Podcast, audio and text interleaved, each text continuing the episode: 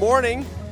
There's a, there's a camera here, and there's a camera here, and I'm looking at all of you. I'm excited to see you. Um, we are excited uh, here at Forest Town Church to be live streaming, and we pray that this would encourage you, challenge you, uplift you, and really help us to know and love Jesus better. It was about a year ago, um, last Christmas, uh, we flew as a family back to the States to spend some time with my mom.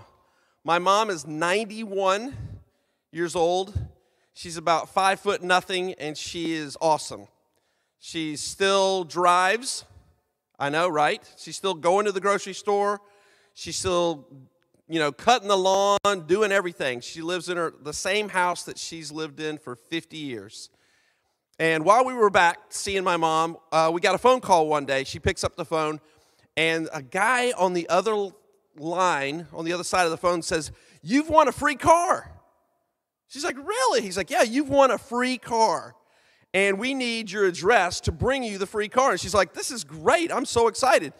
And then the guy says, But you need to know that in order to get your free car, you need to send us $5,000. There's the government regulations mean that in order to, to, for us to deliver this free car to your house, you have to send us some money in the uh, bank immediately. And my mom is a little bit like, I don't quite know what to do with this. Michael, can you uh, pick up the phone? So I get on the phone with this guy, and I'm like, So tell me more, tell me more. And he said, Yeah, it's a free car. He goes, You just need to send us $5,000. And I said, I said, Well, hold on a second. How is that free? Tell me exactly how this is a free car if we got to send you $5,000. And he said, Well, it's not, you know, it's because of the government and their regulations. We can't just bring you the free car. And finally, I said, Listen, what you're doing is wrong. Okay? You are trying to take advantage of a 90 year old woman who lives on her own and convincing her that she, she needs to send some random stranger she's never met in her life $5,000. What you're doing is wrong. You need to stop doing this. Of course, he immediately hung up the phone, and we never heard from him again, thankfully. And I thought, how many people is this happening to? Right? Over and over again, people who are on their own, who are elderly, who are trusting, are being taken advantage of. Somebody is trying to take as much of their money as they possibly can based on the fact that they're calling them and they don't know any better. Now, I thought about that. I thought, what if this, you know, that, that frustrated me enough, but what if this was somebody who claimed to know and love God that was doing that? What if this was a pastor who was doing that? What if this was somebody who's supposed to know right from wrong, that actually are supposed to know the Bible better than anybody, and they were doing it. They were taking advantage widows. Well, guess what? That's exactly what's happening in this passage that we're going to read today from Mark. And we've been going through the Gospel of Mark, and if you're new, if this is your first time tuning in to Forest Town, we are we have been spending you know a long time going through the Gospel of Mark because it's, it's so important and it gives us such a great picture of God and of Jesus. So if you're just getting caught up, all of these talks are online. You can go back and start from the very beginning with us. But we're in chapter 12. We're coming pretty soon to the end. There's only 16 chapters in Mark. And we're actually at Passion Week. This is the week where Jesus has shown up in Jerusalem. And at the end of this week, he's going to be arrested, he's going to be crucified, and then ultimately he will resurrect. That's where we are.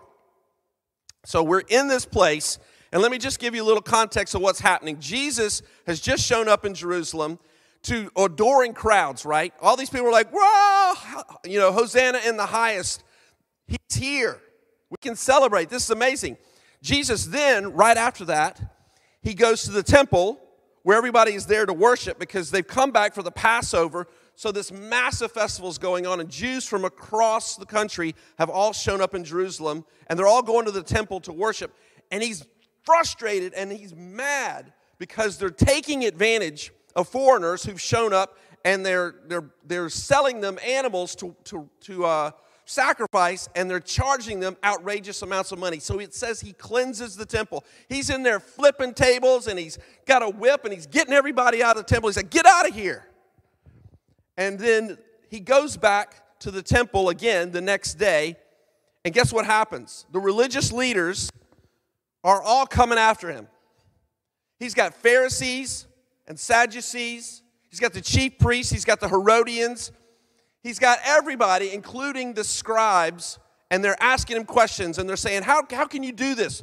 On what authority do you have the right to do what you're doing and say what you're saying? And then they're asking him all these questions and hoping to trip him up because they're tired of Jesus. Matter of fact, if you read through the entire Gospel of Mark, you can start all the way back in chapter 2, where the religious leaders had decided at the very beginning of Jesus' ministry that they needed to kill this guy. They said he was blaspheming, and the punishment for blasphemy was death. So they had decided long ago, years ago, he needed to die. And they were waiting for the opportunity to do just that. So they came to challenge him. And Jesus is just parrying each of their challenges off one by one, like no big deal, whatever, whatever, whatever. The last one we talked about last week, John talked about it, that a scribe comes to Jesus and he says, What's the greatest commandment? Now, you need to know that a scribe was considered an expert in what Scripture had to say. Matter of fact, they were the experts. They weren't just people who wrote things down, but they were the ones that everyone thought they know the Bible, they know the Scriptures better than anybody, right? So this guy comes to Jesus and he says, What's the greatest commandment? And Jesus says, Well, what do you think the greatest commandment is? So the scribe says, Well, to love the Lord your God with all your heart, soul, strength, and mind, and to love your neighbor as yourself. And Jesus is like, You got it. You're, you're getting really close to the kingdom. You're close. It's interesting that Jesus didn't say, You got it, you're in. He said, You're close. But then we go on into the next passage we're going to talk about today, and this is what Jesus says. This is to the same scribe and to the other scribes who were there. In response, I got a lot of moving parts up here. Okay, he says this. This is um, Mark chapter 12, verse 38. And in his teaching, Jesus has begun to teach uh, while he's at the temple, and it says, and in his teaching, he says, Beware of the scribes. wow, right? Starts with that. The scribes are sitting right there. The Pharisees, the, all the people who are against him are there, including a huge crowd of other people from all over. And they're watching all of this play out in front of them, right? And he says, Beware of the scribes. In other words, watch out for the scribes. Don't trust the scribes who like to walk around in long robes and like greetings in the marketplaces and have the best seats in the synagogue and places of honor at feast. And then he says this, verse 40. You ready? Powerful statement. He says, They devour widows' houses. They devour widows' houses. And for a pretense, they make long prayers they will receive the greater condemnation. This is like a boxing match, is what it is. They've been, they've been hitting on Jesus, and now Jesus is going back. He's saying, All these guys who've been asking me questions, trying to trip me up, beware of them. Watch out for them. Don't trust them. Why? Because they don't care about you, they care about themselves. They wear their robes so they can sit in the front and they can have the, the choice number one seats. They don't care about you. Matter of fact, they devour widows' houses. What does that mean? It means this they put such pressure, such legalism to give everything you're supposed to give that widows, the most vulnerable, those with the least amount, end up losing their own homes. They end up begging on the street or they end up becoming prostitutes because no one is looking after them. That's what these scribes do. That's what these religious leaders do. They take advantage of the weak, the vulnerable. just like this guy was doing with my mom. Now, here's what you need to know. This, and here's the irony, right? The scribe has just said the greatest commandment is to love your neighbor, right? He's walked into his own trap. He has said it out loud for the world to see. The greatest commandment is to look after your neighbor. And then Jesus turns around and says, and guess what? He's not doing it. They're not doing it. Matter of fact, they're crushing their neighbor. And they're the experts in the law.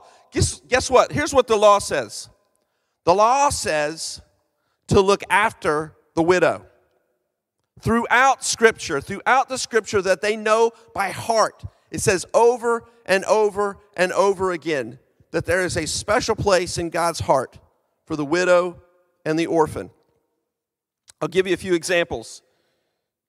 In Psalm 68, it calls God the Father to the fatherless. He's the Father to the fatherless. He cares deeply about the widow and the orphan. He's looking after them. In Isaiah 117 it says to defend the widow at all cost, to look after them. I love this one. In Exodus 22, it says this. This is, this is crazy. Read this for yourself. It says this. It says, if you don't look after the widow, this is the Lord talking, this is God talking. If you don't look after the widow, then I'm going to come with a sword and I'm going to make your wife a widow, and your children will lose their father. In other words, this is so important to God that He is threatening their very lives if they refuse to look after the widow. That's a powerful statement, folks. You were supposed to be looking after her. You're supposed to be looking after all the widows. Deuteronomy 14, if you can go back and read this, Deuteronomy 14 says that they were to take a special offering for the widow and the alien and the orphan. God's heart was that they would never, ever go hungry. They would never be in a position that they were about to lose their home or about to never have anything to eat, to die. That is the way God set it up. And these scribes, the experts in the law, know this. They've read it. And they ignore it. They justify having their nice long robes, being at the front of the feast, the best seats in the house, and could care less about what happens to these widows. They are just a pawn in their game to control and to keep power. That is the context that we're in. That's what's happening. And Jesus says, Beware of the scribes. Stop idolizing these people, stop listening to them. They're hypocrites. They say one thing and they do something completely else because they care about one thing themselves. They don't care about you and they don't care about widows. But matter, of fact, God, Jesus would simply say this You can see how much somebody loves God by how well they take care of the most vulnerable people. Right? That's what he's saying. If somebody says they love me and they're ignoring the poor, they're ignoring the orphan, they're ignoring the widow, they don't love me. They love themselves. They love comfort. They love power. They love money. It goes on to the next part. And this is the part we know the best. Then, after, after saying this, it says Jesus sat down opposite the treasury. I love this. Jesus is watching people give their tithes, their offerings. And he watched the people put money into the offering box. Many rich people put in large sums. And how would you know that? Well, you can see people giving, and they're putting them into these receptacles, these coins that if you gave a lot, would make a lot of noise. You could almost you could show off in front of everybody. You know, somebody would put one coin in and would kind of go clink. But the rich people would show up and be like clink, clink, clink, clink, clink, clink, clink, clink. Clink, and they would show off. Check me out. Look how much money I've got. And Jesus is watching this. And he's watching them give their tithe, right? Tons of money from the rich are going in. And then this is what happens.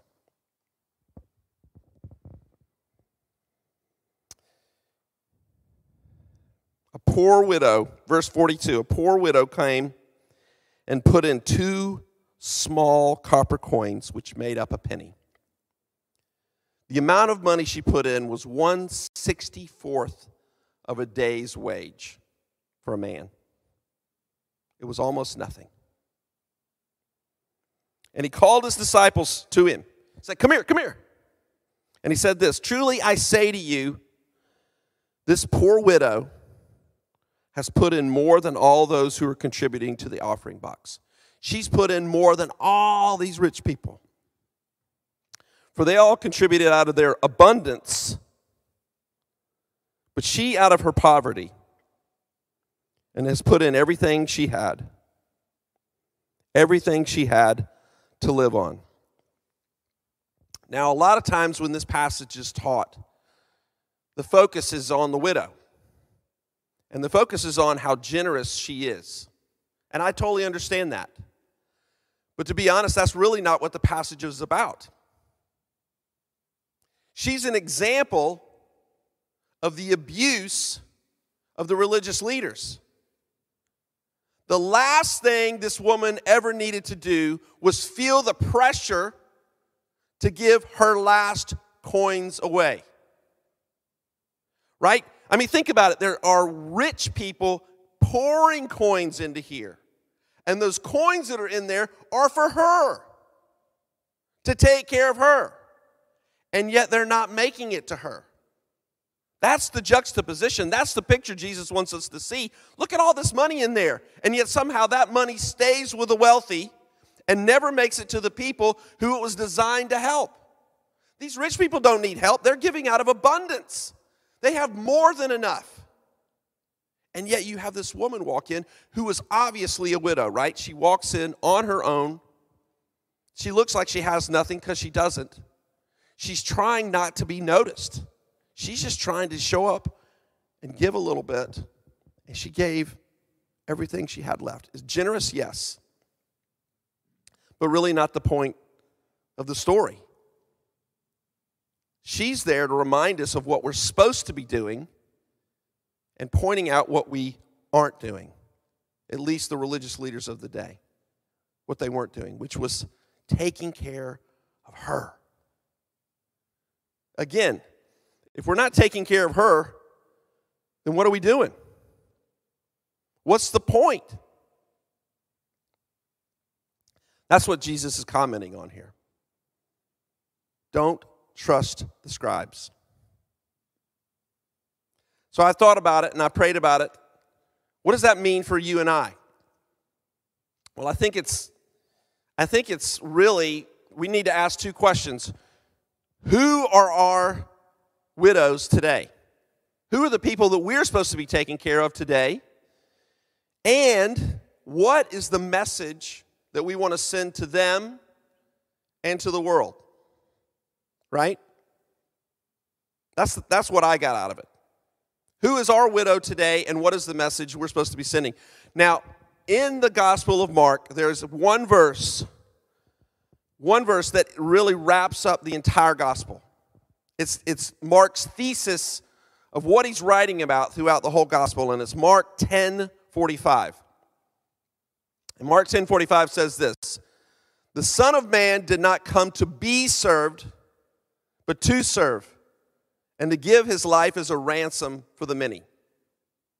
That sums up all of the gospel for Mark. The Son of Man did not come to be served like the scribes who want to be served, but he came to serve. His expectation was that we were to be servants to those in need, to look after people. Our audience today is the widow and the orphan but it's also the people who have, are alone. It's folks who've been divorced, It's the single moms, the single teen moms. It's the homeless. It's the alien, the refugee. It's the folks who are struggling with mental illness. It's the folks who have special needs.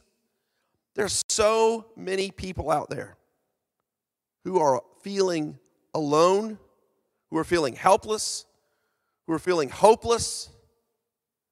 And those are our widows. Those are the folks that God says, if you say you love me, and the most important commandment is to love the Lord God with all your heart, soul, strength, and mind, he says, then love your neighbor as yourself.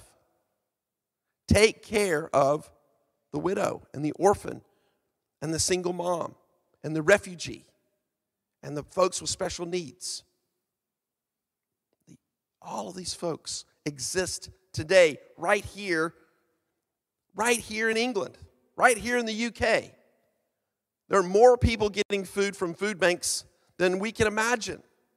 There are homeless people all around us in these wealthy cities, right? Incredibly, we're, we're in one of the most wealthy countries in the world, and yet we have homeless people. We have people who are caught up in sex trafficking. We have people who are prostitutes. We have people who are who are struggling to make ends meet in our country. And God says, if you say you love me, what are you doing to take care of these folks? The world will know you love me if you are taking care. Matter of fact, in Matthew, he says this What you've done unto the least of these, that's what you've done to me. Right? So here's our audience is all of those folks. And here is the message The Son of Man did not come to be, be served, but to serve, and to give his life as a ransom for the many.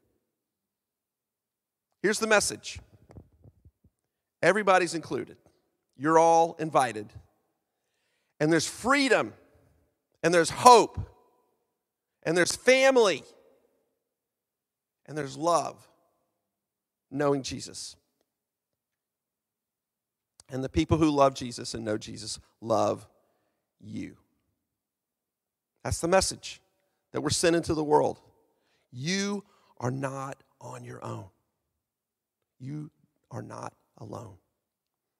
The people who know and love Jesus around this world want to help you, are here to serve you, to sacrifice for you. Our tithes, our offerings, they're for you so that you can know Jesus and have freedom and hope and joy in your life.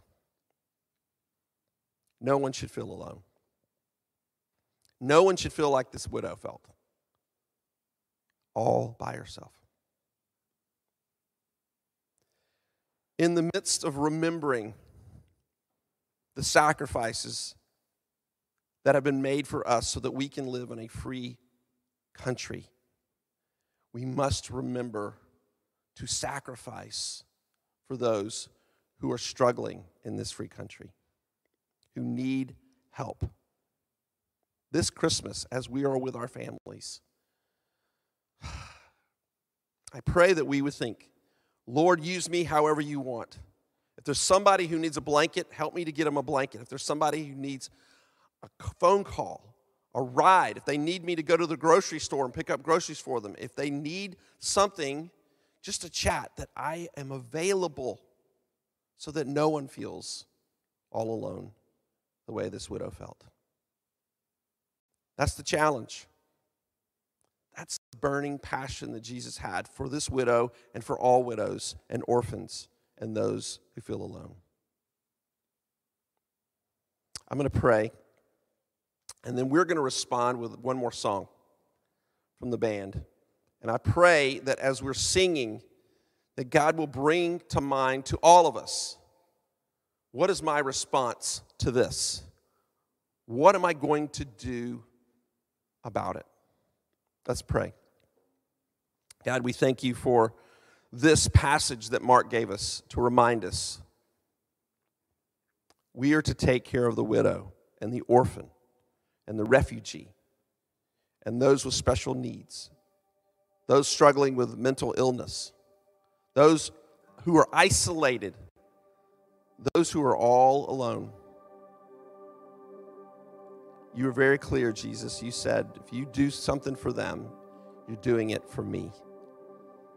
God Almighty, give us the courage, the clarity, the conviction to move into a place that maybe is a little bit uncomfortable, but it's a place that we need to go because we want to be light and salt to the world. And it starts by taking care of those who are vulnerable, who are hurting, who are all alone. I pray you put that passion in our heart and we never let it go. We love you, Lord. We give this to you in Jesus' name. Amen.